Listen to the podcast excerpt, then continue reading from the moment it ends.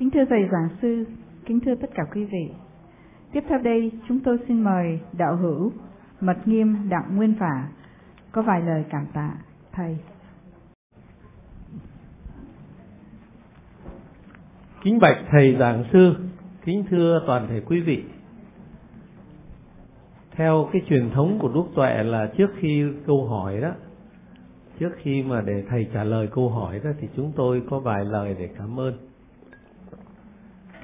và xin các quý vị cứ việc viết câu hỏi và đưa cho mấy anh, mấy người bạn của Đức Tuệ đây. Chúng tôi sẽ đưa lên thưa thầy sau. Kính bạch thầy giảng sư, kính thưa quý vị, toàn thể quý vị. Buổi pháp thoại kỳ đầu về đề tài tứ vô lượng tâm đã vừa chấm dứt. Chúng con xin thay mặt ban tổ chức và toàn thể thính chúng, kính gửi lời cảm tạ sâu xa đến thầy giảng sư, đã trao cho pháp hội những trải nghiệm tu hành cùng công đức của ngài. Đồng thời, cũng xin hoan hỷ cảm ơn quý vị thính giả đến đây cùng nhau học tập để đáp lại sự đóng góp và chia sẻ niềm tin của quý vị, chúng tôi xin kính tặng mấy vần thơ lưu niệm, có tên là tìm buông. Như sau. Vừa rồi thầy có nói đến mật, thành những cái bài thơ này có mật.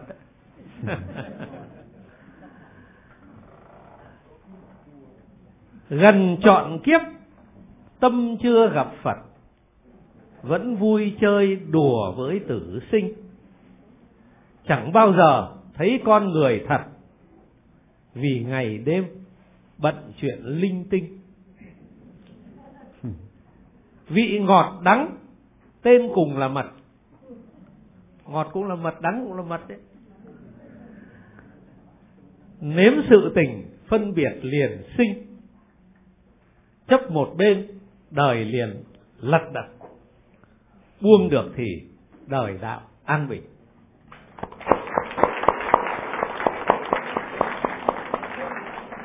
Đến chỗ này thì tôi phải xin mở cái ngoặc là hôm nay quý vị đi thì chúng tôi đã trao tặng không tặng không những tặng quý vị một bài thơ mà tặng quý vị cái chìa khóa ba chữ cu.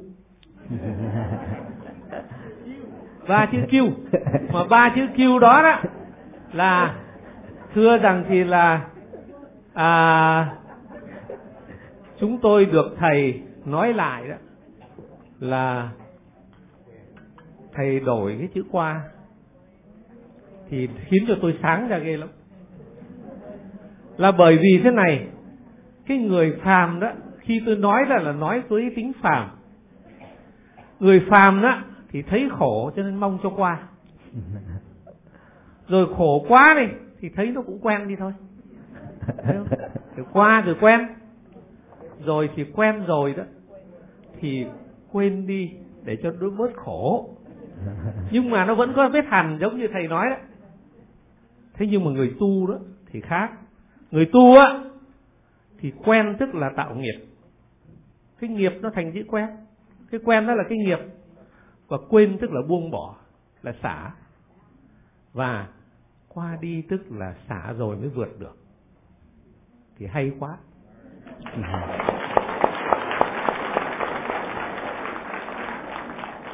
Bây giờ đó thì à, quý vị vừa mới nghe cái à, mấy câu thơ là trong từ cái bốn tâm vô lượng chúng tôi uh, chúng tôi có nói đến cái uh, buông đấy thì là đời đạo an bình tức là xả đó. Với thầy giảng sư thì con cũng xin kính tặng thầy một bài thơ gói ghém tâm sự của một phật tử đang tu học tìm về con đường giải thoát. Nay đã biết nương về tam bảo nhất là tăng bảo hiện tiền. Những người sống đời tỉnh thức đang dẫn dắt chúng sinh trong mê đi vào con đường giác ngộ để ra khỏi rừng mê. Bài thơ có tên là con đường tôi đi như thế này. Đi suốt thời gian ý niệm, nào tìm đâu thấy chân tâm. Không gian đong đầy kỷ niệm, tôi đi lầm lũi âm thầm. Đi suốt đi suốt bốn mùa bất tận, hành trang nặng chịu trên vai ôi, nghiệp long đong lận đận. Kiếp người, một tiếng thở dài. Đi suốt hành trình sinh tử, ngàn muôn vạn kiếp lang thang. Nay tôi nương về tam bảo, đi theo dưới ánh đạo vàng. Đi suốt chiều dài lịch sử, gần 2.600 năm, tôi đã vào nhà gặp Phật. Phật ngồi mặc áo trăng rồng xin trân trọng cảm tạ thầy và cảm tạ cảm ơn tất cả quý vị.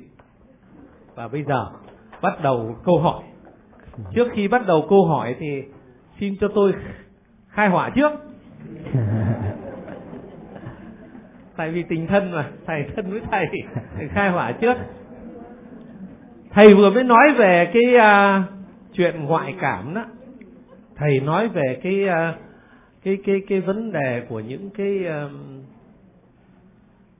cái cái phần mà vô hình ở bên bên bên thế giới bên kia đó. Thì ờ, thưa thầy thầy, con xin kể một cái câu chuyện là chính con là nhân chứng. Để xem, để xin thầy giải thích cho nó như thế nào. Năm đó là năm 1973 tôi à, chỉ huy ở trên à, vùng Tây Nguyên. Lúc bây giờ cái à, chức vụ của tôi là chỉ huy toàn bộ pháo binh ở trên đó. Và tôi đến thanh tra ở tại một cái cái cái cái vị trí pháo binh đóng ở đồi mang ra vào một đêm tối trời. Thì tôi, vì tôi là một sĩ quan lớn cho nên rằng thì là họ để cho tôi ngồi một cái lều lớn lắm mà trong đó lại thắp đèn măng sông. Bởi vì ở đó không có đèn điện cho nên để đèn măng sông cho tôi ngồi. Thế tôi cũng ngồi đọc sách vì tôi thích đọc sách. Lúc tôi đang ngồi đọc sách ấy, thì thấy đá đáp. Thấy có đá đáp lột bột lột bột lột bột ở cái cái cái lều của tôi ngồi thì tôi mới giật mình, tôi bảo Dương Thị ủa, sao giờ này đêm rồi? Khoảng 9 giờ đêm thì chứ không phải 8 9 giờ đêm tối rồi. Mà tại sao lại có người nào mà nó lại dẫn mà nó lại dám đáp vào đây? Mà mà mình là quan to súng dài đang ngồi đây mà nó dám đáp vào. Thế thì tôi mới gọi, lính tôi mới hỏi rằng thì là ấy các chú, tại sao lại có đứa nào nó lại dám đáp đáp đá vào đây đấy? Thì mấy cái người mấy anh à, ở đó đó mới nói với tôi mà không phải đâu. Ở đây chúng em gặp cái đó nhiều lắm. Chúng ta mới tới hôm nay thành ra mới gặp thôi chứ tụi em gặp nhiều lắm. Và đêm khuya đó chúng em còn nghe thấy cả tiếng hô sung phong và cả những tiếng khóc nữa. Khóc nữa thì tôi mới nhớ ra rằng cái đèo mang giang cái chỗ mà tôi đang đứng đó là vào trước đó vào năm à, 54 trước năm năm ba năm năm tư đúng rồi năm năm tư năm ba năm tư thì có cả một cái à, liên đoàn của pháp đánh nhau với lại à, bên việt việt minh việt cộng đó, là chết ở đó nhiều vô kể. Và chính cái cái chỗ đó đó là một cái vị trí lịch sử mà bây giờ đó còn ghi cái còn ghi một cái chiến công ở đó là một cái một cái cuộc mà tan cả một cái cái cái liên đoàn. Đó là à, liên đoàn 22 GM 22 Group Mobile 22 hồi đó thì tôi mới ra trường làm thiếu úy thôi cho nên tôi không có đi vào cái group đó. Thế thì đó là một cái hiện tượng và chính cuộc đời tôi đó là tôi thấy hai lần ma đáp đá không biết ma có rồi có có có đùa tôi không nhưng mà hai lần tôi thấy cái đó. Một hồi một lần thì tôi còn nhỏ. Tôi ở cái à, tôi lúc bây giờ tôi mới học lớp à, lớp lớp à, hết cái chương trình trung học à, hết cái chương trình tiểu học chứ. Tôi có mười mấy tuổi à. à lúc đó thì còn học chương trình pháp cho nên tôi gọi là cua superior là mới học lớp hết cái chương trình tiểu học đó, thì tôi ở nhà tôi thì tôi buổi chiều tôi về nhà tôi thấy đá đáp như vậy. Thì tôi mới hỏi thì, mà đáp, có đáp vào người không thấy đau à? Thì tôi mới hỏi thì mới bảo rằng đấy là ma ở trên cái cây gì đó. Nó đáp, xong rồi về sau đó là treo và các ờ, các ờ, cụ với mấy lại mấy người ấy bảo treo cái võng điều lên là nó hết thì sau đó thì tôi không thấy nữa. Nhưng mà đến cái kỳ mà tôi đi làm việc đó là năm 73 mà tôi còn cũng gặp cái chuyện đó nữa thì thưa thầy cái hiện tượng đó là như thế nào? À, cảm ơn bác Mật Nghiêm đã chia sẻ một cái uh, kinh nghiệm tiếp xúc với thế coi âm.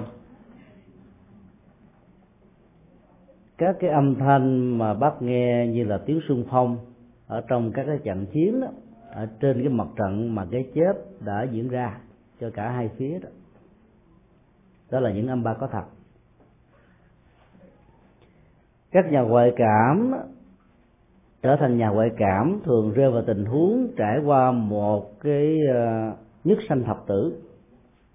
Trong tình huống nhà ngoại cảm phan thị bích thần là chó dại cắn chết đi sống dậy, và nhiều nhà ngoại cảm khác là bị va đầu xuống đất nói chung là nó có một cái sự chấn động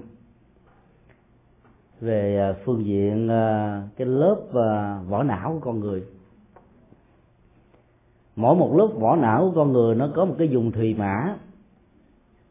Nơi đó, đó cái năng lực giao tiếp giữa các quan năng cảm xúc của con người với toàn bộ thế giới xung quanh đó nó bị đóng bít sự va chạm trên cái lọ lớp thùy nọ thùy mã như vậy làm cho các quan năng đó nó được mở ra. Và khi mở ra như thế đó, có nhà ngoại cảm thì có được khả năng à, thấu thị, tức là nhìn, thấy rất rõ mà không bị quan ngại về thế giới vật lý. Một phần của thi nhĩ thông. Có nhà ngoại cảm thì đạt được cái à, thấu thính từ nghe được các loại âm ba khác nhau, với những âm vực khác nhau và hiểu được cái ngôn ngữ biểu đạt trong các âm ba và âm vực này. Đó là một phần của thiên nhĩ thông. Các nhà thần thông Phật giáo do kết quả của sự hành trì và sự mở ra các cái lớp à, thùy mã trên lớp vỏ não đó là một là một sự mở rất là tự nhiên. Cho nên nó không mất, còn các nhà ngoại cảm thì mất thì khi mà mình ở trong một cái trạng thái tâm thức nhất định nào đó có được cái năng lực giao cảm á, thì mình đã sử dụng được một phần rất nhỏ ở trên cái lớp thị mã của vỏ não và mình cảm nhận được âm ba của thế giới cõi âm. Nhưng sau đó một thời gian ngắn trôi qua mình không còn nghe nữa. Thỉnh thoảng trong chúng ta rơi vào trạng thái này như ờ, tình trạng của bác Hoàng Nghiêm riêng về nhà ngoại cảm, Phan Thị Bích Hằng đó, sở trường của cô nằm ở thấu thính, nhờ đối thoại với các hương linh. Họ đã tận tình giúp đỡ, đưa đường chỉ lối, tìm ra được các hài cốt đã bị mất tích. Lúc đầu cô cũng có được cái năng lực thấu thị, nhưng sau vài năm sử dụng nó, năng lực này đã mất dần tại Việt Nam, hai nhân vật ngoại cảm nổi tiếng về cái năng lực thấu thị đó là Đinh Nhân Bảy và Quỷ Dân Nhã tại Sài Gòn. Ba nhà ngoại cảm này đã thường phối hợp với nhau để phát huy được các tính năng, để cảm nhận được cái thế giới của cõi âm và giúp cho họ có được cái hội tụ với thế giới cõi dương trong việc tìm ra được hài cốt đinh văn nhã và quỷ dân bảy có được năng lực nhìn và định được sơ đồ vị trí nơi hài cốt của một người bị mất tích trong chiến tranh trong thất lạc hay do tai nạn. Và phan thị bích hằng với năng lực thấu thính đó, để làm cho những cuộc đối thoại nó diễn ra mức độ chuẩn xác hơn và định được vị trí đó một cách đảm bảo hơn. Về hương linh mách bảo và chỉ ngay đúng cái vị trí đó điều chúng ta muốn chia sẻ ở đây qua câu chuyện của bác mật nghiêm là cái tâm thức của các hương linh đó, là một bản sao khi họ còn sống như chúng tôi nói khi nãy. Và cái dấu ấn của bản sao này nó nó được tái lập đi lập lại một cách rất là automatic. Cho đến lúc nào cái cơ chế chấp trước và không thừa nhận cái chết đó, như là một sự khai tử và họ có ao giác rằng họ đang còn sống đó thì tính cách lặp đi lặp lại đó vẫn được diễn ra hàng ngày, hàng giờ, hàng giây, hàng phút và do đó nỗi khổ niềm đau của họ dâng trào lên tột độ hơn bao giờ hết. Và tồn tại dưới hình thức của ngạ quỷ là một sự bất hạnh cùng cực. Các nhà tâm linh Phật giáo có thể hỗ trợ trong những tình huống như vậy bằng cách là giúp cho hương linh thấu rõ được rằng là cái ngày chết thông qua năm tháng ngày giờ, ví dụ trên trận địa, trong tai nạn, hay là khi tuổi thọ hết, hoặc là nghiệp kết thúc, thừa nhận nó như là một sự thật để không còn đẳng thức quá cái thân thể tổ hợp, gồm có bốn yếu tố đất, nước, gió, lửa, nương, tinh, cha trứng mẹ mà có, vật, thực mà thầm là của tôi. Mình lúc đó hương linh mới vẫy tay chào với nó thì các ảo giác tái diễn lại như một bộ phim khi còn sống đó, nó không xuất hiện. Hương linh nào có thói quen chỉ huy thì khi chết cũng đi chỉ huy, mà không ai nghe hết trơn còn hương linh nào có tính cách mà giỡn chơi đó, khi chết giỡn, thuộc loại sư phụ. Còn hương linh nào bẽn lẽn, ít nói, thẹn thùng khi chết đó im re luôn người ta làm lễ cầu siêu kêu tên tên họ mình không thèm lên tiếng. Nhà vợ cảm ơn thầy thằng nói cái nói rất rõ về chuyện này. Có một lần đó có hai cậu cháu chết. Người vợ đã bị khổ đau suốt cả một khoảng thời gian mười mấy năm mà không tìm ra nhờ đến cô. Ông chồng đó trước khi bị chết đó ông có một cái cuộc cãi vã rất lớn và vợ cho nên không nói. Rồi tai nạn diễn ra cho nên ông giữ nguyên cái thái độ không muốn nói này. Thì khi phan thị bích hằng đến tìm thì thấy có được hai cái xác mà không biết xác nào là của ông chồng mình. Thì hương linh ờ, của người cháu mới ờ, nói à, tôi đây em. Và kể lại những cái cảnh huống gia đình bằng những cái ờ, diễn đạt đặc tả đó. Ví dụ như là vợ chồng thường xưng hô với nhau bằng cái những cái từ rất là thân mật kể chuyện với nhau với những kỷ niệm tình cảm đẹp đi chơi với nhau chỗ này chỗ đó. Có với nhau mà con con bây giờ như thế nào? Mô tả chuẩn xác đó. Cho phép người vợ đang còn sống nghĩ rằng mình đang nói chuyện với chồng mình, chứ không phải là một người nào khác. Nhà ngoại cảm chỉ làm công việc thông ngôn, tức là lặp lại cái ngôn ngữ của hương linh mà thôi, chứ không thêm không bớt chính những người còn sống là một nhân chứng. Tối hôm đó, hương linh về mắng vốn phan thị bích hằng cô không thể làm như thế được. Phan tử bích trả lời, tôi thấy rõ ràng là có người thừa nhận là chồng của người nhờ tôi đi tìm. Anh chồng mới nói, không, cô mà làm như thế là loạn lương đấy. Tôi mới là chồng, còn cái hương linh mà nói hồi chiều là cháu của tôi. Không thể để vợ tôi thờ thờ cháu của tôi được hỏi sao lúc đó tôi tìm anh mà anh không chịu lên tiếng? Nói tại lúc trước khi chết tôi giận quá, tôi không nói. Cho nên khi giờ vợ tôi lại cái cái cái cảm giác hận thù đó tôi không muốn nói nữa. Nhưng mà bây giờ tôi hơi tiếc quá. Mình không được thờ đây chết chết đi. Như đấm mồ vô chủ thì khổ đau cùng cực. Thôi, tôi xin chị hãy nói với vợ tôi là hãy lấy cái bộ xương ở kế bên chứ không phải bộ xương khi sáng mà chị chỉ đâu. Sáng hôm sau, phan thị bích hằng đến gặp à, người vợ và nói rằng là ngày hôm qua chúng ta đã nhận lầm rồi.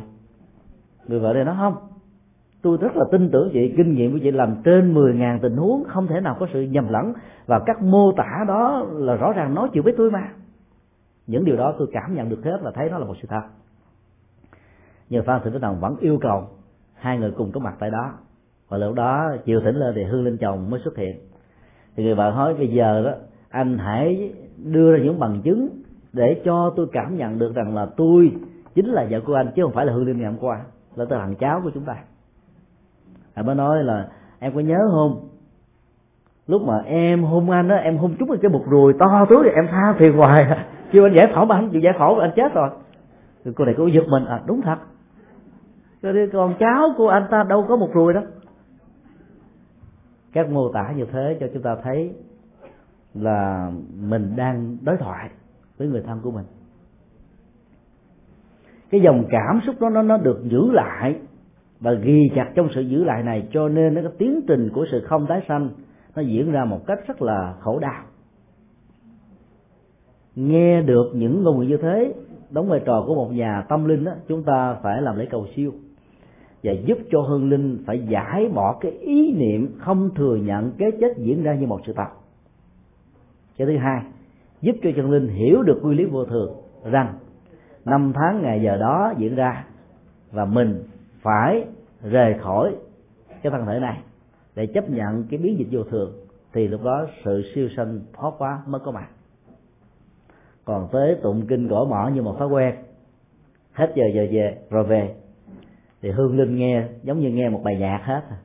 Hương linh cảm thấy khoái quá, ở lại với thế giới không nữa là cũng tiêu. do đó phải phá vỡ cái cấu trúc chấp trước đó. Thì sự siêu sanh thoát quá mới có thể được thiết lập. Dạ dạ à, kính bạch thầy thầy giải thích thế nào về cái hiện tượng đắp đá? Hiện, hiện tượng gì đó cái hiện tượng liệng đá đó. Dạ. Ở đây là một câu hỏi rất là thú vị. Ở đây uh, chúng tôi tin chắc rằng là có nhiều người trong chúng ta đã xem qua bộ phim Ghost do Hollywood thực hiện. Demi Moore là nữ diễn viên chính trong bộ phim. Trong bộ phim đó đó, người à, người chồng tỷ phú, tức là chồng của Demi Moore đó, bị mưu sát do chính người bạn thân của mình. Cái mưu sát đó không chỉ đơn thuần ở chỗ là tước đoạt cái gia tài vài triệu đô la, mà còn tước đoạt luôn người tình nhân rất đẹp. Khổ đau, cùng cực và hận thù cùng cực. Hư linh này không cho phép mình ra đi anh bám lại trong ngôi nhà. Có mặt ở nơi nào mà Dememon có mặt? Và mỗi khi người bạn bất nhân bất nghĩa có mặt để dê giảng và dở trò chưa bắt giới thì anh ta khổ đau và muốn ôm tới để đánh đập mà càng ôm anh ta càng nhào lộn nhào lộn và, và bị bị té. Anh ta đi lẳng thẳng lơ thơ đến ờ, một cái khu um, ga xe lửa. Thì tại đây gặp một tên quỷ rất là dữ và tính cách ma cũ, hiếp ma mới đã xuất hiện. Cái ông ma cũ để đập đánh như tử người tình của Dovimo sau đó cũng dạy rồi thì à, anh này mới hỏi là làm thế nào để tôi có thể điều khiển như là ông đã dùng những cái à, cái cái chai à, Pepsi liệu mà mặt tôi và tôi tôi bị té lộn nhào như thế. Ông nói, thế giới của cõi âm là thế giới của cái tâm mà muốn như thế anh phải thừa nhận rằng anh không còn là người sống nữa. Chứ à, nghĩa là anh là người sống anh dùng tay anh đấm thì anh đấm bằng cái cái ảo giác phải đấm bằng cái thực. Cho nên phải thừa nhận cái cõi âm và mình đang sống với nó. Cho dùng tâm thức để điều khiển và chi phối thì vật có thể được di động.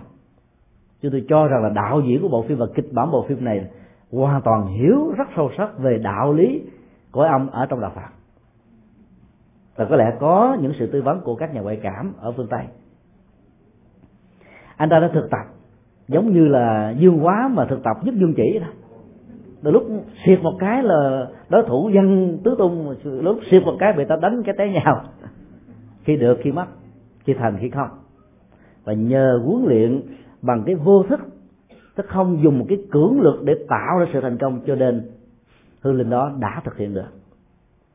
Áp dụng sự thực hiện này, anh đã trả thù được kẻ thù của mình và cuối cùng đó, anh ta dùng cái cái trí để di chuyển một số vật ở trong nhà, làm cho người bạn thân có cảm giác rằng là hư hương hồn của người quá cố đang có mặt và cản trở cái cuộc tình. Sợ hãi quá, người này lao chạy và cuối cùng xe tông vào mà chết. Nhờ à, nhà ngoại cảm người à, da đen, sự truyền thông giữa ờ, cặp tình nhân trong sanh và tử đã làm thỏa mãn được tình yêu. Và hương linh triệu phú đó vẫy tay chào với người tình trẻ đẹp của mình trong nước mắt và trong hạnh phúc. Kết thúc cái câu chuyện phim này đó là cho chúng ta thấy là hương linh của nhà tỷ phú đó, nó có một vầng sáng hào quang đẩy lên trên không gian, như là được rước về chư thiên đó. tức là lên thiên đường, theo quan niệm của ờ, thiên chúa giáo, do thái giáo còn á, hương linh của cái người ám sát để tước đoạt tài sản và tước đoạt tình đó bị các quỷ sứ lôi xuống địa ngục và khổ đau la hét cùng cực. Vấn đề mà chúng ta thảo luận ở đây là làm thế nào để điều khiển và chi phối các cái vật đó. Khi còn sống có một số người có các ờ, năng lực giác quan và có thể làm thôi miên người khác chỉ huy và khống chế cái luồng tâm thức của người khác yếu hơn mình theo cách thức mà mình muốn. Những người có được năng lực như thế thì khi qua đời mới có thể thành công trong vấn đề này điều khiển và chi phối các vật làm cho nó chạy nhảy rớt rơi hoặc là ném đá như bá mặt nghiêm đã kể. Nhưng không phải ai cũng làm được điều đó. Và ngay cả người có được năng lực đó không phải lúc nào cũng thành công được điều đó.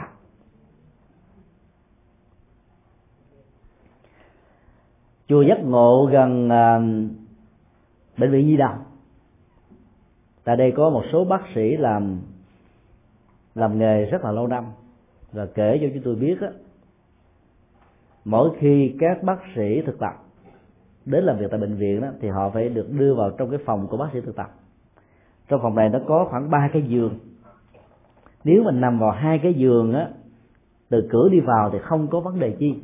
Suốt đêm hôm đó ngủ rất ngon lành. Còn nằm trên cái giường ở sát góc á thì không tài nào ngủ được. Dĩ nhiên là các bác sĩ tại đây không bao giờ nói chuyện đó cho những bác sĩ thực tập vì chuyện đó là cấm kỵ, mê tín gì đó có thể dẫn đến mất chức mất việc. Cô phật tử lúc đang làm công việc bác sĩ thực tập đó đã vào nằm trên cái giường à, mà trước đây đã từng có các trẻ em chết trong sự cấp cứu. Thì các hương linh này có cái cảm giác rằng là cái thế giới của nó đang bị tước đoạt cái giường của nó đang bị chiếm và nó đang bị đè nặng lên mặc dù trên thực tế không có. Cho nên các hương linh đó kiều thoạt lét. Và cô này cũng có cảm giác là mình nhỏ thật sự. Ngồi dậy, đi tìm kiếm xung quanh đó, không biết đứa nhỏ nào nó chơi giỡn. Kỳ cục thế. Nhìn tới nhìn lui không thấy. Nằm xuống ngủ, chút xíu, nghe cọt lát tiếp, vậy thôi, ngồi dậy. Và trong một sự rối loạn tâm thần như thế đó, thì các bác sĩ khác đã đến, cô giúp thì họ nói, có phải chị vừa nằm ở trên cái giường sát góc hay không? Thì nó phải, thôi, đổi giường đi hết rồi à. hương linh sống bằng à, cái nguồn tâm thức. Có người đó sống nặng về cái phần tưởng, có người sống nặng về cái phần tình, có người sống nặng về phần cảm xúc có người sống nặng về phần tư duy, có người sống nặng về phần tâm tư, và có người sống nặng về cả luôn những thứ này hợp lại. Và nếu họ biết cách, trong những cái hoạt dụng khi còn sống có được cái nhạy cảm giác quan đó, thì cái năng lực đó nó không mất đi, nó tồn tại với hương linh trong một khoảng thời gian và điều kiện nhất định. Thì hư linh đó có thể làm quạt lát, và thậm chí đánh đập, làm cho mình có có cảm giác là đau và nhức dĩ nhiên là sự thành công đó, đó nó diễn ra rất là hiếm tình huống. Rất là hiếm tình huống nhưng họ có thể làm được.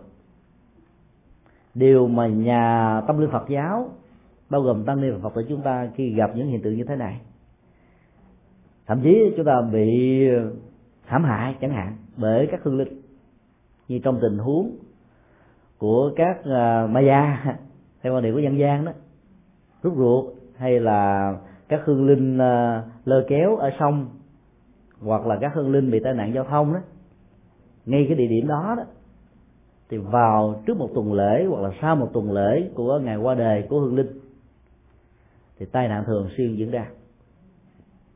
Nếu chúng ta làm một sự quan sát về phương diện địa dư và vật lý, chúng ta thấy là những cái quãng đường như thế là hoàn toàn không khúc khủy và nguy hiểm để có thể tạo ra sự mất thăng bằng trong lúc điều khiển xe hoặc là sự uh, thiếu kiểm soát. Nó vẫn bình thường như bao nhiêu quãng đường khác thôi. Nhưng làm thế nào? Cho nên lý giải về phương diện nhân quả rằng là mỗi người có cái nhân quả của sanh và tử tuổi thọ và nghiệp khác nhau. Làm sao hương linh khác có thể tác động được? Có một số hương linh khi còn sống mê tín dị đoan. Khi đọc các cái loại dân học ma cho thấy rằng là muốn được siêu sanh đó phải tìm một người khác thế mạnh vào thì họ sẽ nỗ lực và trong số ít người nỗ lực như thế họ đạt được thành công. Cho nên họ đã tạo ra sự uh, mất tập trung. Và có thể chết. Ví dụ trong tình huống của ni sư trí hải ở việt nam ngay cái địa điểm nó chết đó là năm nào cũng có tai nạn. Và sư cô thị giả sống sót còn lại để chúng ta biết đó ngày hôm đó là có một trận đá banh giữa việt nam và thái lan. Mà anh này đó là nghiện đá banh. Cho nên nó ảnh chạy trong đầu mà toàn là thấy cầu thủ đá, đấm không à. Rồi người ta bắt cẩn. Tai nạn diễn ra mà chết. Thiện linh sẽ điều khiển, nó dựa vào cái cấu trúc trường sinh học của cái người mà họ muốn hại đó, họ điều phối. Và khi điều phối như vậy thì tai nạn có thể diễn ra. Và thỉnh thoảng thành công, thỉnh thoảng không thành công dầu là không thành công hay là thành công thì cái nghiệp sát của cô hương linh rất là nặng. Tại ngã tư ngã, ngã ba dũng tàu và ngã ba tiền giang đó nếu chúng ta để ý thì có hai tượng quan âm rất lớn để tại đây. Sau năm 75 người ta dẹp hai tượng đó vì cho rằng đó là mê tín gì đó khi hai tượng quan âm bị dẹp đó thì tai nạn giao thông xuất hiện liền liền. Bây giờ người ta sợ quá phải để tượng quan âm và cúng qua quả thì từ đó về sau không có chuyện gì xảy ra nữa.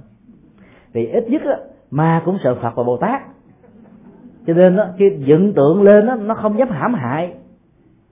Và cái mê tín dị đoan khi còn sống đó, là phải hại một người khác để đền mạng nó không có cơ hội được gieo rắc. Mà nếu có nó cũng sợ không dám làm.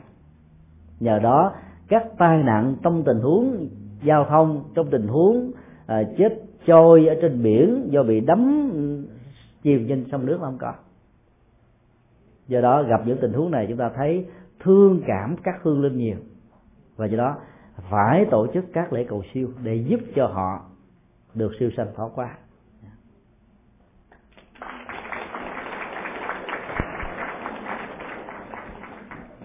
À, thưa kính bạch thầy, kính thưa quý vị, à, chúng tôi nhận được là 12 câu hỏi. Mà cái giờ này thì cũng à, đã trễ rồi. Thành ra đó là chúng tôi đề nghị thế này. Thầy kỳ tới thầy sẽ nói à, tiếp về tứ vô lượng tâm. Vì với nói có từ và bi thôi chưa nói hỷ xả thì sẽ nói về hỷ xả và đến kỳ ba đó là một cuộc vấn đáp về tâm linh tha hồ hỏi thầy có một cái à, khả năng trình bày rất là là khúc chiết và rất là hay. Và thầy có những cái à, nhìn khác với chúng ta. Thì à, bây giờ nếu mà có câu hỏi cứ đưa chúng tôi sẽ nhận. Và đến cái kỳ đó là chúng mình. Nếu bây giờ giải quyết được cái câu nào thì câu còn không thì là chúng ta để lại. Kính bạch thầy, kính thưa toàn thể quý vị. Chúng ta còn độ 5 phút nữa, nhưng mà trong tay của chúng tôi, chúng tôi có hơn 12 câu hỏi. Và 5 câu hỏi trong số 12 câu hỏi này về một chủ đề, đó là chủ đề ngoại cảm. Và thưa quý vị, những câu hỏi này rất là hay. Thành thử ra bây giờ chúng ta hết giờ, nếu mà chúng ta trở lại mà để nghe những câu hỏi thì xin quý vị đừng bỏ qua cái uh, buổi giảng ngày 29. Tại vì nếu mà quý vị đã bỏ công viết mười mấy câu hỏi như thế này thì quý vị rất muốn nghe câu trả lời của thầy. Quý vị vừa mới à, nghe thầy chỉ có chia sẻ thôi, qua một câu hỏi của à, ông Mật Nghiêm đây thôi mà à, đạo hữu Mật Nghiêm đã chiếm hết nửa giờ đồng hồ cái câu hỏi rồi, thành thử ra thưa quý vị là, nhưng mà câu hỏi đó cũng là một cái điều cho chúng ta học được rất là nhiều trong đó bây giờ đó thì, thưa thầy thầy cho con đọc một câu thôi yeah dạ. dạ con xin lựa một câu thôi dạ, dạ. dạ con cảm ơn thầy dạ,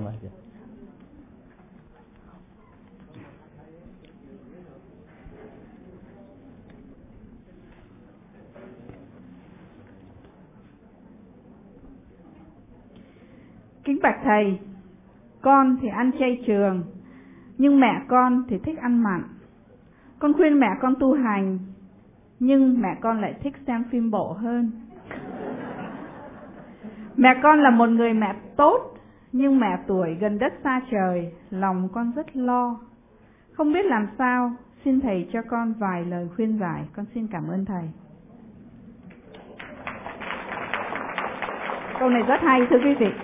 Nếu mà người nào có tâm, có thương cha mẹ, câu này rất là hay. Bản chất của câu hỏi liên hệ đến cách thức thể hiện lòng hiếu thảo trong tình huống á, mình muốn nuôi dưỡng lòng từ bi mà mẹ là đi ngược lại khuynh hướng đó như là một phản ứng thói quen. Ăn mặn. Mình muốn cho tuổi già của người mẹ được thảnh thơi nhẹ nhàng thì mẹ lại có thói quen thưởng thức các bộ phim mà việc gắn liền con mắt với nó đó làm cho mẹ không rút ra được. Cái cục hít của thói quen đó nó luôn luôn tăng trưởng. Và năng lượng hút của nó ngày càng gia tăng. Thì đối diện trước những cái điều như thế là muốn thể hiện lòng từ lòng uh, thương tưởng và hiếu kính đó chúng ta buộc phải có những nghệ thuật. Thì tình huống mà chúng ta ứng dụng khác nhau.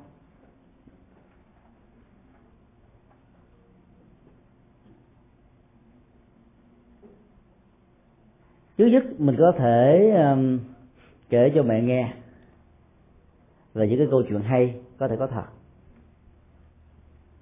Ở tại San Jose đó, có một vị luật sư Việt Nam, có một đứa con gái rất nhỏ. Đứa con gái này à, có nuôi à, một con gà và hai con chó. Và nó cho rằng gà và hai con chó là bạn thân của nó. Khi ngủ, nó cũng mang lên trên giường. Ba mẹ lúc đầu cảm thấy dưỡng lắm. Nhưng vì thương con, muốn cho con được hạnh phúc cho nên cho phép con làm những việc đó. Đây là từ bi. Đến một ngày lễ dỗ của cha mẹ, hai vợ chồng luật sư này đã um, mời khách đến và chuẩn bị giết con gà. Đứa con khóc lóc lên nói cha mẹ ác lắm. Người cha hỏi, sao ác con? Ba làm con gà để cho con và những người thân ta cùng ăn. Ba thương con, ba mới làm việc đó, làm sao mà ác? Thì bé gái này mới trả lời là, nó là bạn của con. Ba giết bạn của con, ba không ác thì gọi là cái gì? Từ đó về sau, hai vợ chồng ăn chay trường. Cái may mắn trong tình huống này là lời nói như là một công án của một đứa bé gái mà hạt giống lòng từ bi của nó nó có thể đã gieo trồng từ nhiều đời rồi. Mặc dầu nó không biết lý luận như là con người cần phải bảo hộ cái quyền sống của các loài động vật và gia súc. Nhưng cái tình thân của nó làm cho người khác đó, cần phải được tôn trọng. Rung cảm về tâm thức trong tình huống này được kinh ờ, phổ môn hoa thế âm gọi là lòng bi như sấm nổ. Ít ai để ý đến cái câu đó đó lòng bi mà như sấm nổ, nghe sấm nổ giật mình sao? Nhưng mà ý muốn nói rằng là những cách thức đưa tình thương để nhổ lên nỗi khổ niềm đau của con người làm cho người đó phải chấn động về tâm thức, rung động. Cái câu nói đó đã làm cho cha mẹ phải rung động. Và nhờ rung động nên cha mẹ chẳng những không giết con gà và hai con chó mà nó thương, trở thành hai người ăn chay trường. Nếu chúng ta may mắn có được một người mẹ như thế đó, thì chỉ việc nêu lên những nỗi khổ niềm đau của các loài gia súc cha mẹ có thể đồng cảm và từ bỏ bỏ đi cái thói quen ăn uống những loại có thể không có ý nghĩa. Chúng ta có thể đưa ra một cái cái kinh nghiệm mà người ấn độ đã thực tập đối với tình huống mà việc ăn chay khó có thể được thực hiện. Dân số người ấn độ ăn chay trường nhiều nhất thế giới, do ảnh hưởng của phật giáo đại thừa qua lòng từ bi. Những người ăn mặn còn lại đó, biết cách đông đo tính điếm đơn vị sự sống. Và họ không quan trọng về cái ngon trong ẩm thực, vì họ ý thức rằng là ẩm thực không chỉ là một nền văn hóa về ăn uống mà là một nền văn hóa tâm linh. Dựa vào loại hình thực phẩm có người ăn, việc đánh giá về cấp độ tâm linh mà người đó có thể đạt được là chuyện rất là thường tình tại quan niệm xã hội ngày xưa cũng như là ngày nay.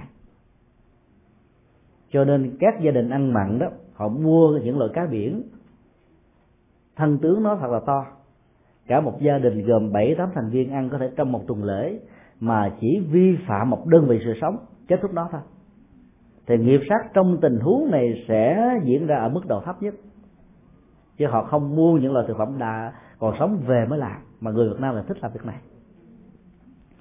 Trong tình huống không thể chuyển hóa được cái tâm thức của người mẹ để ăn chay như mình muốn người mẹ có được lòng từ bi trong giai đoạn cuối của cuộc đời thì chúng ta có thể nêu ra những cái cái, cái tình huống này để cho người mẹ chọn lựa lấy việc ăn mặn không gieo sát nghiệp trực tiếp. Tại vì quá độ con người không phải chuyện dễ, nhất là người thân. Một nhà không thiên. Nhất là khi mà người mẹ nghĩ rằng tao là mẹ của mày mày không được dạy đời tao tao dạy đời mày thì được. Thì việc hỗ trợ như thế cực kỳ khó. Và do đó, người hiếu thảo phải hết sức tế nhị. Đừng để cho cái mặc cảm và lòng tự ái trỗi dậy ở người mẹ thì việc hỗ trợ đó mới có thể dẫn đến sự thành công. Cho nên đừng đặt sự tuyệt đối trong sự hỗ trợ. Cái đó được kinh địa tạng nói là giúp một phần, gánh vác một phần. Thứ nhất là tạo ra một cái nghiệp sát gián tiếp hơn là trực tiếp. Trong trường hợp các phim bộ đó, chúng ta phải ngồi à, tính xem bà thích bộ phim nào và nhân vật gì. Tại sao bà lại thích nhân vật đó? Ví dụ nếu là bà thích bộ phim à, bồ đề đạt ma, tức là thích những cái loại trưởng và những cái câu đối thoại triết lý, thì chúng ta cứ để bà tiếp tục xem, không sao hết trơn, vì bà sẽ thấm dần, thấm từ từ. Về những gì mà giá trị Phật pháp có thể mang đến. Còn nếu đó là những cái bộ phim bộ mang yếu tố tình cảm, tâm lý, xã hội và gia đình đó, thì nó làm cho bà bị vướng bận nhiều hơn. Hoặc nếu chỉ đơn thuần là một sự giải trí đó thì nó như là sự lôi kéo của thói quen. Thì lâu lâu đó mình làm cớ khi bà không có mặt nó làm cho cái máy nó hư. Thì bà bị gián cách trong việc nạp các dữ liệu thói quen vào trong não trạng theo cái tích tiêu thụ đó. Rồi là mình là mở ra một cái băng cassette mà nó có cái cái, cái tác dụng mà chuyển hóa những cái thói quen này. Mở lên nghe tình cờ thôi bữa đó mình giả giả đời bị lãng tai mẹ hỏi sao con mở lớn quá vậy? Nghe nhức đầu quá ông thầy nào ông nói tào lao quá trời quá đất phải tắt đi con. Thầy đừng có buồn nói mẹ ơi thương con đi con thương mẹ quá trời lẽ lẽ mà không thương con? Bữa nay con bị lãng tay chắc là vài bữa mới ờ, đi khám. Mở to lên bà càng ghét bà khó, khó chịu chừng nào thì mình biết là bà đang bị dướng công. Cái phản ứng tâm lý mà ghét bỏ cái gì đó làm cho người ta chú ý đến nội dung của nó nhiều hơn là bình thường. Và trong sự chú ý đó đó cái pháp phật nhiệm màu sẽ thẩm thấu vào trong tâm thức. Và nó hỗ trợ để cho bà vượt qua. Nhưng cái khó ở chỗ là làm thế nào để cho ta biết được cá tính và cái dướng mắt của người mẹ của mình, thì mới có thể giúp cho bà thành công.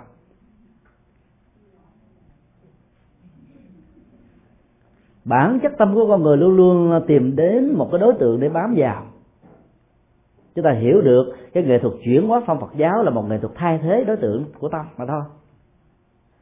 Nếu mình có thể tìm ra một cái ờ, bộ phim Phật giáo, hoặc là những cái băng giảng với sự minh họa thật là hay, thì cái hấp lực đó đó nó sẽ làm cho bà có cảm giác nhàm chán cái bộ phim tàu mà bà đang xem. Còn bà không, nếu không có những cái thay thế mà chỉ trách móc, chửi bới, giận hờn rồi thậm chí thể hiện ra sự ngỗ nghịch bất hiếu, thì cái sự thương đó sẽ làm cho bà cốc cả à, và bà sẽ lúng lút sâu trong cái thói quen này. Tại chùa giác ngộ chúng tôi xin nói nhỏ vì đừng kể lại cho ai nghe. Có một sư cô năm nay 80 tuổi, tu từ nhỏ. Trước đây thì ở chùa giác ngộ châu đốc, ở trên núi. Thì à, bà lên được bảy mấy tuổi, chúng tôi đã thỉnh mời về chùa để ở. Nó thôi để giao chùa đó cho người khác thì à, tuổi lớn như thế mà ở nửa đêm nửa hôm ở trên núi thì không tiện lắm. Nhưng mà nói giờ muốn à, bà về sài gòn cho cái tivi đi về. Chứ tôi nói ok không sao. Cúng dường cho sư cô để xem. Nhưng mà kể từ khi có cái tivi rồi đó và không chỉ coi ban ngày mà coi luôn cả ban đêm đến cái ngày sinh nhật của một vị thượng tọa được thỉnh mời về chùa để tổ chức đó, thì bà lên báo cho tôi, thầy ơi, tôi mới gặp ma ma nó nhát tôi. Tôi mới lên trên cái thang là tôi thấy cả mấy chục con ma nó đi xuống. Thầy phải cứu tôi gấp liền chứ mà không tối nay tôi chết quá à. hỏi, sư cô thấy ma đâu? Ở trên lầu, tại vì trên tháp của chùa giác ngộ có đến năm ngàn lọ cốt. Thực ra chẳng có ma nào hết á. Bà coi tivi cả ngày lẫn đêm cho nên nó, thần kinh nó bị suy nhược. Đa thị hư thần. Xem nhiều quá thì thần kinh bị hư. Xem nhiều quá, mình không còn suy nghĩ, bị liệt. Mất sáng tạo mất sáng kiến mỗi ngày xem chừng một giờ, hai giờ là vừa. Chúng tôi biết cái đó là rõ ràng lắm, cho nên nói thôi, tối nay đó, sư cô đừng có mở tivi nữa. Nói không có tivi, ma nó vô nó nhắc tôi sao? Thế thì giờ sư cô mở cái cái băng niệm phật lên chúng tôi tìm những cái băng phim ờ, niệm phật của đài loan, mặc dù bà không hiểu cái chữ Amitabha Ami Amitabha Phỏ là gì? Chúng tôi dịch nghĩa đây là A Di Đà Phật, A Di Đà Phật. Và nói tiếng bà, nhớ tụng á, đừng có đọc cái A Di Đà Lạt rồi sanh về Đà Lạt là mệt lắm lạnh lắm á.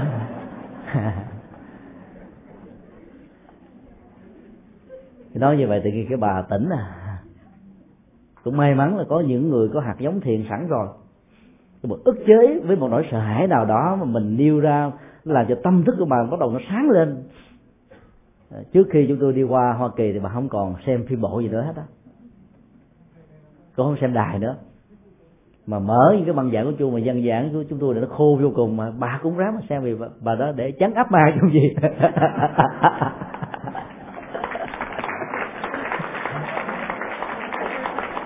À, đó là một sự thay thế tích cực tức là muốn cho người ta bỏ một cái thói quen mà mình cho là tiêu cực đó, thì phải có một đối tượng hấp dẫn hơn nội dung hay ho hơn, thì người ta sẽ theo đó mà làm. Còn mình dùng những cái áp lực, thậm chí là nó nặng, nó nhẹ, nó hoàn toàn phản tác dụng. Ngoài ra quý vị có thể suy nghĩ thêm mỗi vị, có thể tìm ra giải đáp cho những cái tình huống mà ở đó không phải là mẹ của mình, mà là ông chồng của mình, hay là bà vợ của mình hay đứa con gái đứa con trai hay là người thân của mình. Cái đó giải đáp khó lắm mà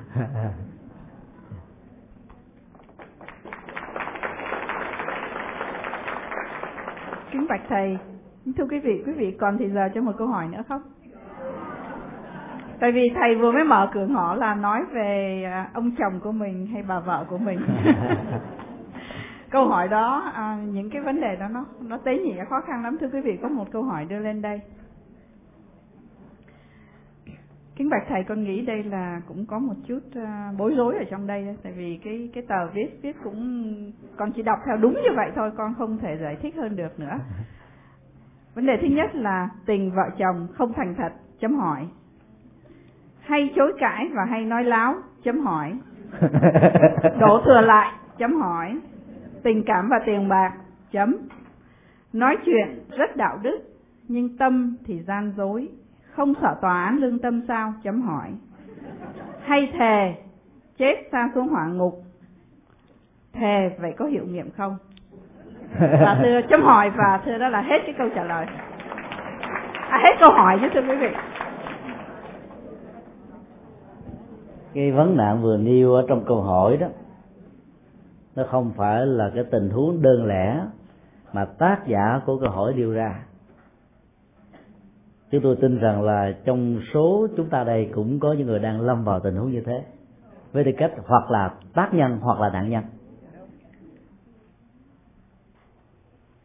Cái tình cảnh um, lặp đi lặp lại nhiều lần ở trong một sinh hoạt hôn nhân như là một khế ước xã hội đó để làm cho người này giết với nhiều cái gút mắt và ưu tư. Những cái câu ngắn nhất là những câu ấn tượng nhất. Nó có những cái độ rung của tâm rung đến nỗi mà làm cho cái tâm nó cong veo thành một cái dấu hỏi. Tại sao như thế? Anh có hiểu lắm. Anh có hiểu được tấm lòng của tôi. Anh có hiểu được nỗi đau của tôi. Anh có hiểu được cái tình huống mà do anh đã tạo ra cho tôi. Và có nhiều ông chồng ở trong xứ mỹ này, phụ nữ là số một, hiểu và hỏi ngược lại. Không biết quý cô có chấp nhận không?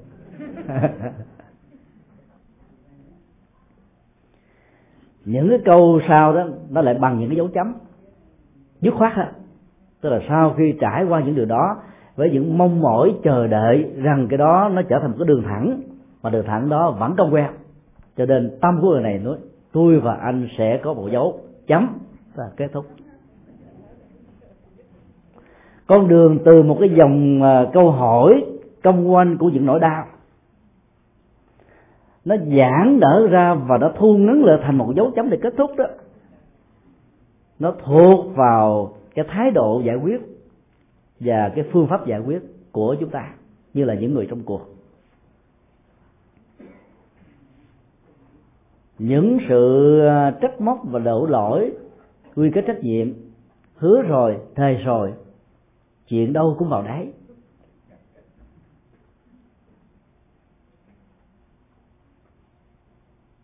có lẽ là trong, chúng ta đây nhớ một trong những bài ca không tên của vũ thành an. Thì nhớ cái lời đó không? Hứa cho nhiều. Cũng vậy thôi. Ôi đớn đau. Đã nhiều lần. Một lần thêm, một lần thêm, lần cúng cùi. Nhưng mà nó không cúng cùi được. Cho nên người đó phải quyết định, tôi sẽ làm trở thành cuối cùng chứ là kết thúc.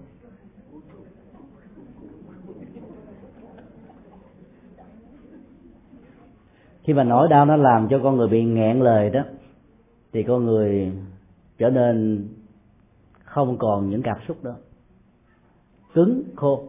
Nhưng trong tình huống đó đó, chúng ta không thể giải quyết được vấn đề. Vấn đề ở chỗ đó là nhận dạng ra được rằng là mình và người đó có hợp. Nhờ cái sự hợp tình, hợp đạo đức, hợp tâm tánh, hợp chí nguyện, hợp thói quen, hợp tôn giáo mà hai người đó cùng có thể song hành.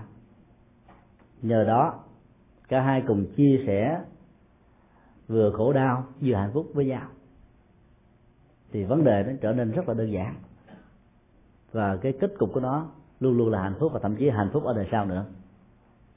Còn đây là cái cá tính của hai người nó diễn ra như là hai dây, hai cái sợi đường rày mỗi một lời hứa, thời, hẹn, rồi nó trở thành như là những lời nói láo. Tại vì làm không được.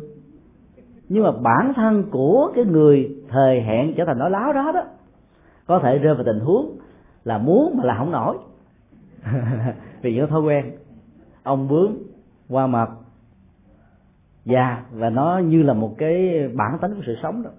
Thì trong tình huống này đó, chúng ta hoặc là làm lơ hoặc là vẫy tay chào với nó thôi. Chúng ta có thể làm lơ và vẫy tay chào bằng cách nói rằng là cái cơ thể vật lý của con người gồm có đất nước gió lửa đó theo thuộc nghệ Phật là 36 thể trượt. Vẫy tay chào với 36 thầy trường thì có gì đâu để tiếc nuối. Nhưng nếu nó không phải là tình huống hứa mà không chịu làm mà vì làm không nổi thì cái trách nhiệm của người còn lại là không nên trách mà phải hỗ trợ. Chứ bằng không đó trong tình huống chúng ta sợ một kinh địch một tình địch càng gọi là dùng uh, dây người đó để cho người đó thức tỉnh thì chúng ta càng cúng dường ông chồng mình cúng dường bà vợ mình cho cái người thứ ba thì đó là một cái tình huống có thể tạo ra nỗi có đau nhiều hơn. Tất cả những bế tắc đều có những giải pháp nếu chúng ta chịu bình tĩnh để tìm ra. Cái cách đặt vấn đề trong đây, thành thật nhưng một dấu hội rất là lớn. Chối cãi hay nói láo, một dấu hội lớn. Là bởi vì những dữ liệu được thông ngôn bởi người tình này và những cái biểu đạt diễn ra trong thực tế là hai cái nó mâu thuẫn với nhau. Làm cho người đó không còn tin không biết nó là thật hay là là nói láo. Mà nếu là nói láo thì cái sự thật kia sẽ trở thành một sự chối cãi. Nếu không như thế thì nó có thể trở thành đổ thừa tức là nó có những lý do để biện hộ. Vì ngày hôm nay à, tôi phải làm thêm một hai giờ nữa. Ngày hôm nay có ông ship ông kêu đi không thể từ chối. Ngày hôm nay vì công việc nó chưa giải quyết xong nên vân vân và vân vân. Cái vấn đề đó là vấn đề chưa đến nỗi quá căng thẳng một vấn đề căng thẳng ở chỗ là cái mối tình này được diễn ra trên tình yêu hay là trên tiền bạc. Chúng ta có thể suy luận ở trong cái cuộc tình này. Mỗi lần cái người được đặt ra nghi vấn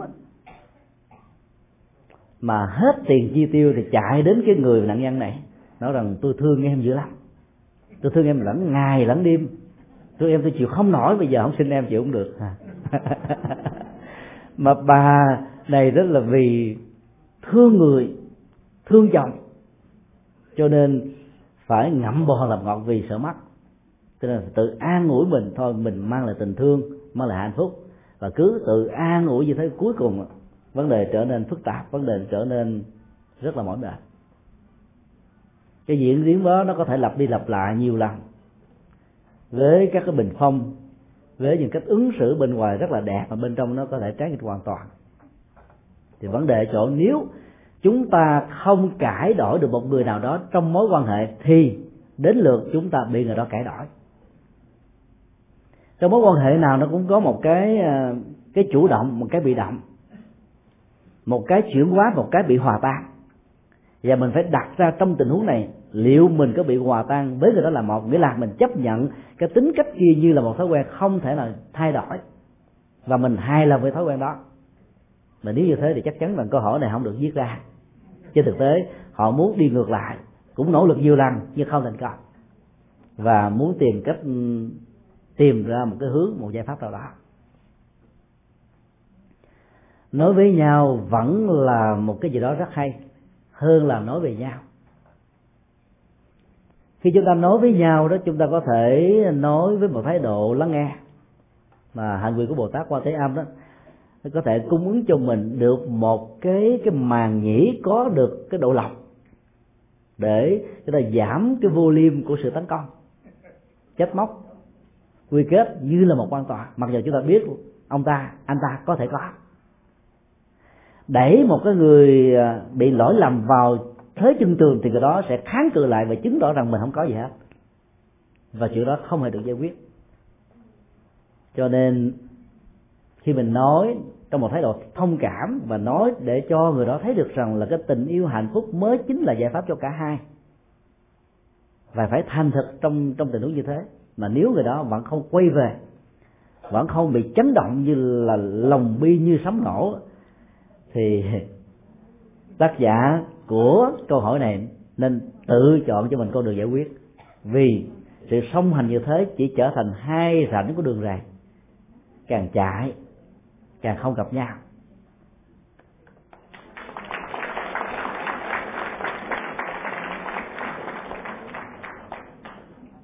Và nếu không khéo đó, thì không phải là cái người chết đó xa địa ngục, theo cái lời thề hứa mà cái người đang còn sống trở thành nạn nhân mà họ đang sống ở trong địa ngục. Đừng tự tạo cho mình một cái địa ngục. Khi mình biết rằng người kia chính là xi măng, chính là cốt sắt, chính là tất cả những thứ tạo ra thành trì cái địa ngục này, thì mình phải tự giải quyết nó. Giải quyết được như thế đó thì chúng ta có thể giải phóng cho nhau. Ở đây chúng tôi hoàn toàn không có số bảy.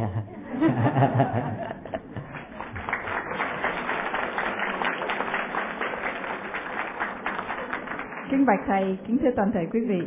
Đến đây thì thật sự chúng ta hết giờ rồi nhưng mà xuyên qua độ ba câu hỏi này thì à, chúng ta thấy là thầy có một cái nhìn rất là mới mẻ và rất là sâu sắc về một cái vấn đề tưởng là là là khó giải quyết nhưng mà thầy cũng có những cái lời đề nghị rất là hay. Có nghĩa rằng thì là quý vị không thể bỏ qua cái kỳ giảng thứ hai và thứ ba của thầy. Trong tay chúng tôi còn tới hơn mười mấy câu hỏi mà toàn là những câu hỏi hay không? Năm câu hỏi về à, ngoại cảm và bảy câu hỏi về những đề tài khác nhau. À, rất là hay. Thưa quý vị thành thử ra hôm nay à, rất tiếc là bây giờ là 6 giờ chúng ta phải trả hội trường rồi chúng tôi không thể kéo dài hơn được nữa. Bây giờ thì để kết thúc buổi giảng hôm nay à, chúng tôi xin mời tất cả quý vị đứng dậy để chúng ta cúng dường tam bảo. Xin mời anh bách. À, kính thưa thầy chúng con à, đại diện thính chúng ở đây sau à, 3 giờ đồng hồ được nghe những cái lời giảng của thầy rất là hấp dẫn. Càng về sau càng hấp dẫn. Thành ra như là chị à, nói là chúng ta không nên bỏ qua hai lần nữa. Và tôi hy vọng rằng là trong hai buổi nữa cũng vẫn làm cho chúng ta say sưa, nghe thầy hát như thường